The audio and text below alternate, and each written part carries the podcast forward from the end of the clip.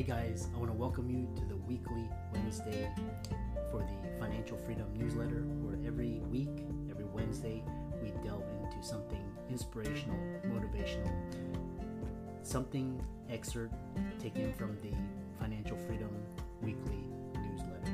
Wherever you are, if you're listening on Spotify, on iTunes, Google, be sure to click the like, subscribe, share, comment. Without ado, let's get into the show.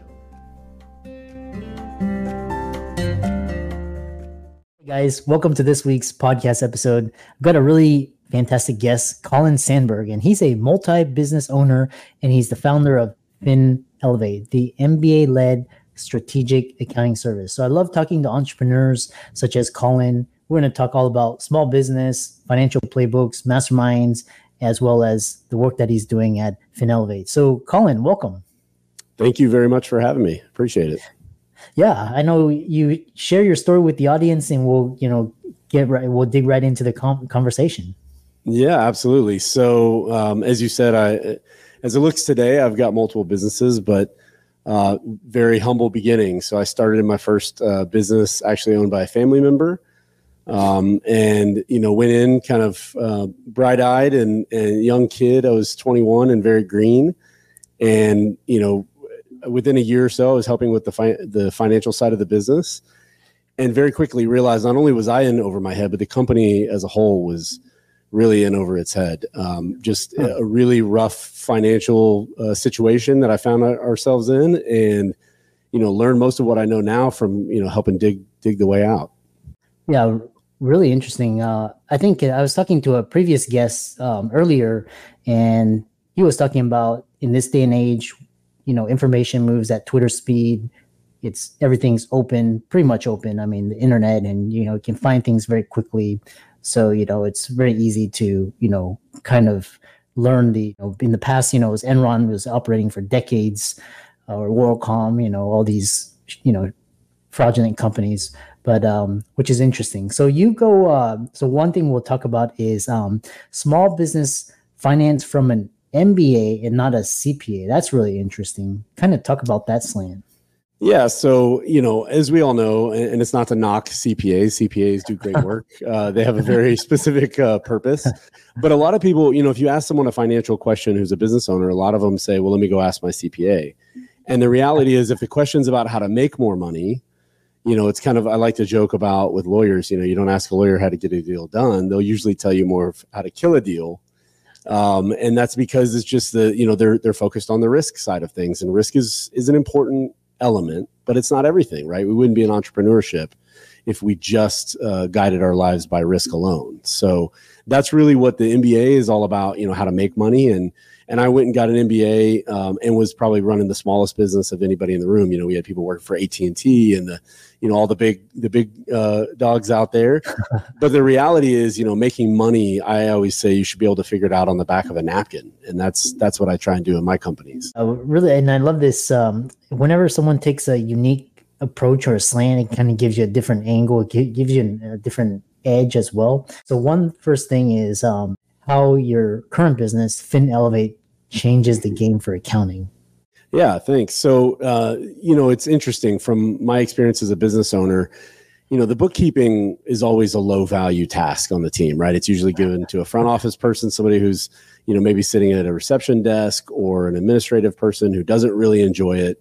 And, and that's because there's a perception that it can add value. And I, I would agree with that most of the time in my businesses, that's exactly what I found, even though I'm really a pretty financially oriented uh, business owner.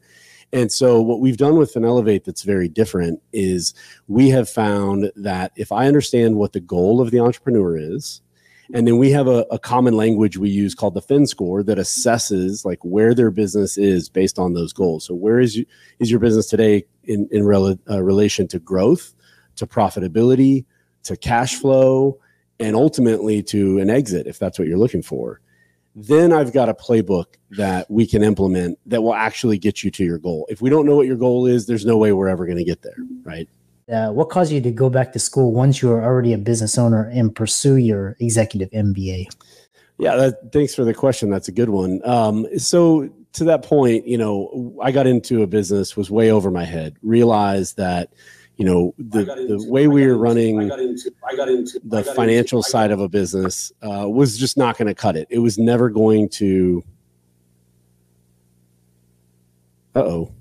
Yeah, so we were talking about what caused you to go back to school uh, once you were already a business owner and pursue your executive MBA.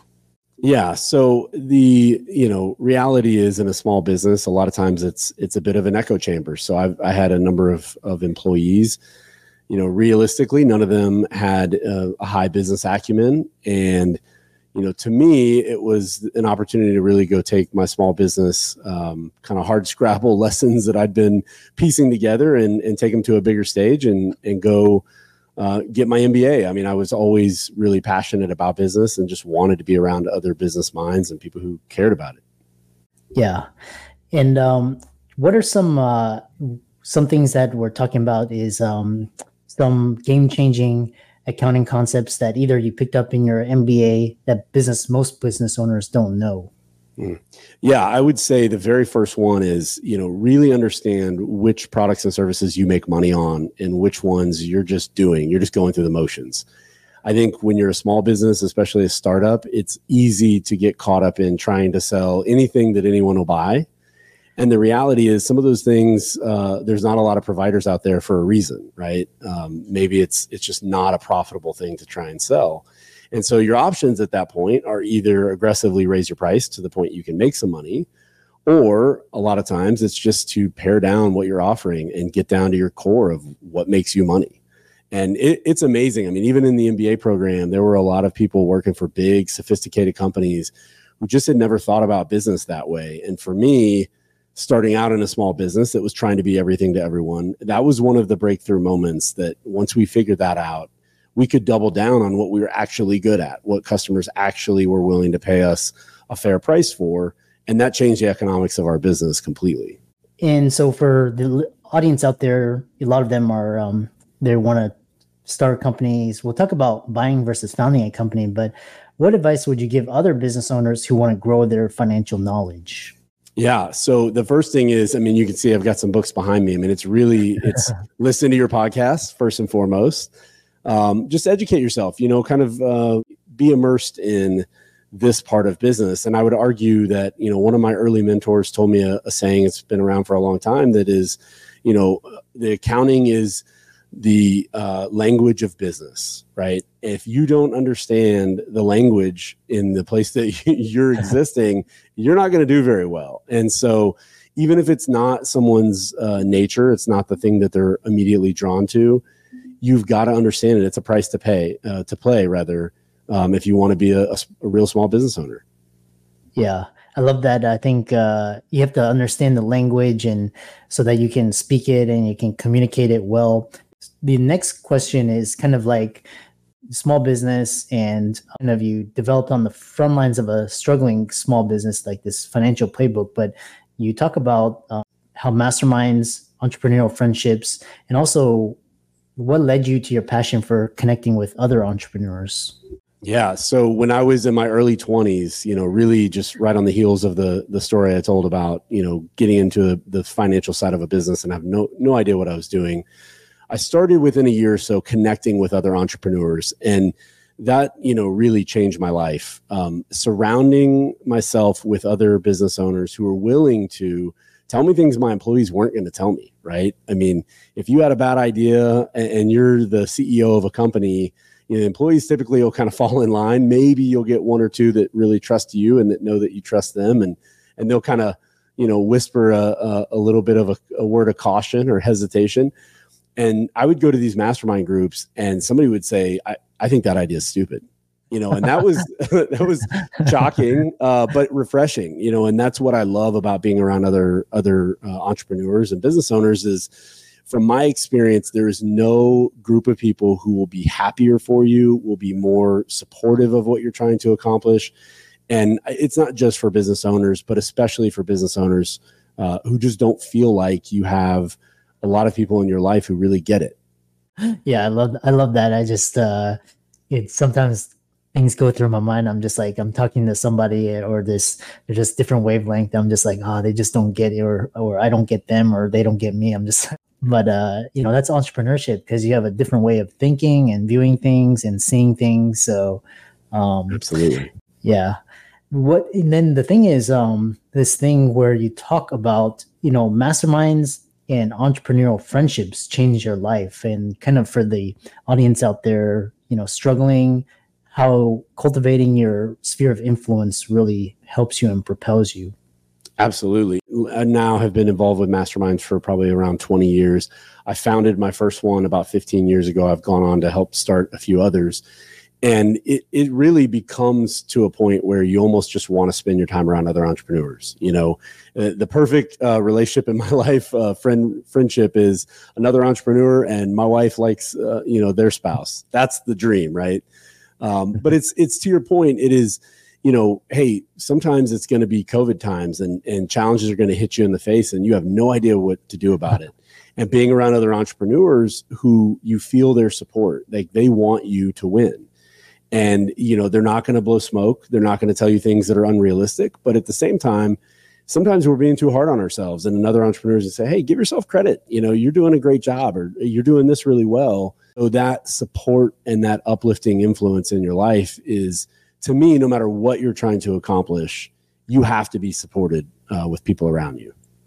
Yeah, yeah. I've, I've been studying. So, like for example, I like I studied Tom Brady, and basically, um, you know, his wife basically cleaned out everything. You know, eliminated all distractions so he could just focus on football. You know, being the best at, and then you know others, uh, other influencers like their wife kind of um, creates barriers for like kind of the naysayers and shields them from negative energies and you know detractors and you know kind of you need, you need to cultivate the, these things where you just eliminate and things that will bring you down or wear you down um, hu- hugely important so you know kind of uh, shifting gears now uh, why should you you talk about buying a company versus founding a company what what are the differences, advantages, disadvantages, um, and then we'll talk about you know every way you found found do business as well. Yeah, so great question. So um, you know, I went down a path actually in the last couple years, very intentionally looking to buy a business. I've I've bought into a couple other businesses before. Um, and and in general, I would say that if all things were equal, I would rather buy a business. The reason is because most businesses, it's that initial you know market product fit that is such a challenge that's where mm. so many businesses fail and i would even argue that a lot of businesses maybe they look like they're going to survive for a little while but in reality they're always kind of lagging behind because there's just not enough of a fit um, so buying an existing business is a fantastic option because by definition it's already going to have revenue it, you're going to pay for it based on its profitability and what do we really want as business owners, right? We want a very profitable business, uh, preferably one that doesn't demand as much from us. So if you're buying a business, by definition, you haven't been there before, you haven't been in the business. And so whatever you can do on top is is adding to the business rather than uh, the only way it knows to make money. Yeah, yeah. There's a really great book I was recently finished, uh, "Buy Then Build," Yep, um, Walker Deibel. Yeah, yeah, and it's really interesting because um, you know you study like Microsoft and Google and Facebook and they're acquire Amazon as well, and they're they're acquiring these companies to help so that they don't have to rebuild the existing infrastructure. They acquire them and bring it in, and then basically use those resources. I mean, M and A, right? Mergers, acquisitions. Yeah, and I've actually gone through uh, Walker's course. He has a, a program called Acquisition Lab that I'm a member of yeah. And and that is a fantastic book. It's the best book out there in terms of, you know, buying as a small business owner and the thought process. And interestingly, reading that book, going through his program, you know, I'm I'm a huge believer in that concept. The one caveat is that what are you going to do if the business that you really want doesn't exist, right? Mm. And and his entire premise is that you know the fact that the business doesn't exist is probably a sign that maybe it's not a good business maybe it's not realistic uh, I think that's probably true a lot of the times, but it's not true 100% of the time. And that's that's why I ultimately started my new business uh, from scratch for the first time rather than buying something existing. Yeah. Kind of reminds me of the if you're like starting in a very brand new category, like if you're early like social networks like Facebook or like um, kind of the sharing economy, like Uber, Lyft, Airbnb, like these in, you know, you're you had to create those marketplaces. I mean, once you're starting to scale, then you can start to acquire companies that help you, you know, with logistics or data analytics, um, you know, different things. Uh, really interesting question or very interesting topics. You also talk about multiple businesses and every way you found to do it wrong. What, what do you mean by that? Well, and, and so specifically, um, I, well, I would say in my career, I've been doing this long enough now, about 20 years. I've screwed up everything every way you could imagine, right? I think most of us who are being honest and and have any amount of experience would probably admit some version of that. Um, I think what I intended with uh, what I sent you originally is, you know, especially for the bookkeeping side of the business, the the accounting side, which is what my new business is is uh, startup is intended for. You know, that is something that's incredibly challenging, and businesses just can't find a valuable way to do something that historically has been very low value, like doing the books. and so, yeah, I've tried every every different way. You know, employee, do it myself, uh, small firm, big firm, 1099. I mean, outsource CPA, on and on and on. And uh, there are unfortunately a lot of things in life work like this, but there's like a thousand ways to get it wrong, and maybe one or two to get it right. Yeah, um, how can people contact you, follow you, reach out to you, check out your work, etc.? Yeah, absolutely. So you can look up my company, which is uh, FinElevate. So it's your kind of your financial elevation, and that is uh, www.fin f i n elevate e l e v a t e dot com, or you can look me up on LinkedIn. Uh, just you know, Colin Sanburg or FinElevate. Yeah, and for all the audience, let's thank Colin. Um, I really enjoyed this conversation, uh, just talking about entrepreneurship, business owners, and all of his resources will be in the links and show notes. And thanks so much for coming onto the podcast. Thanks for having me on. Appreciate it.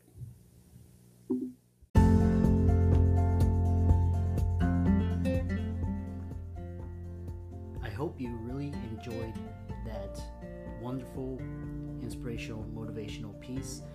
Again, if you, wherever you are listening, if you liked it, be sure to like, comment, share, subscribe.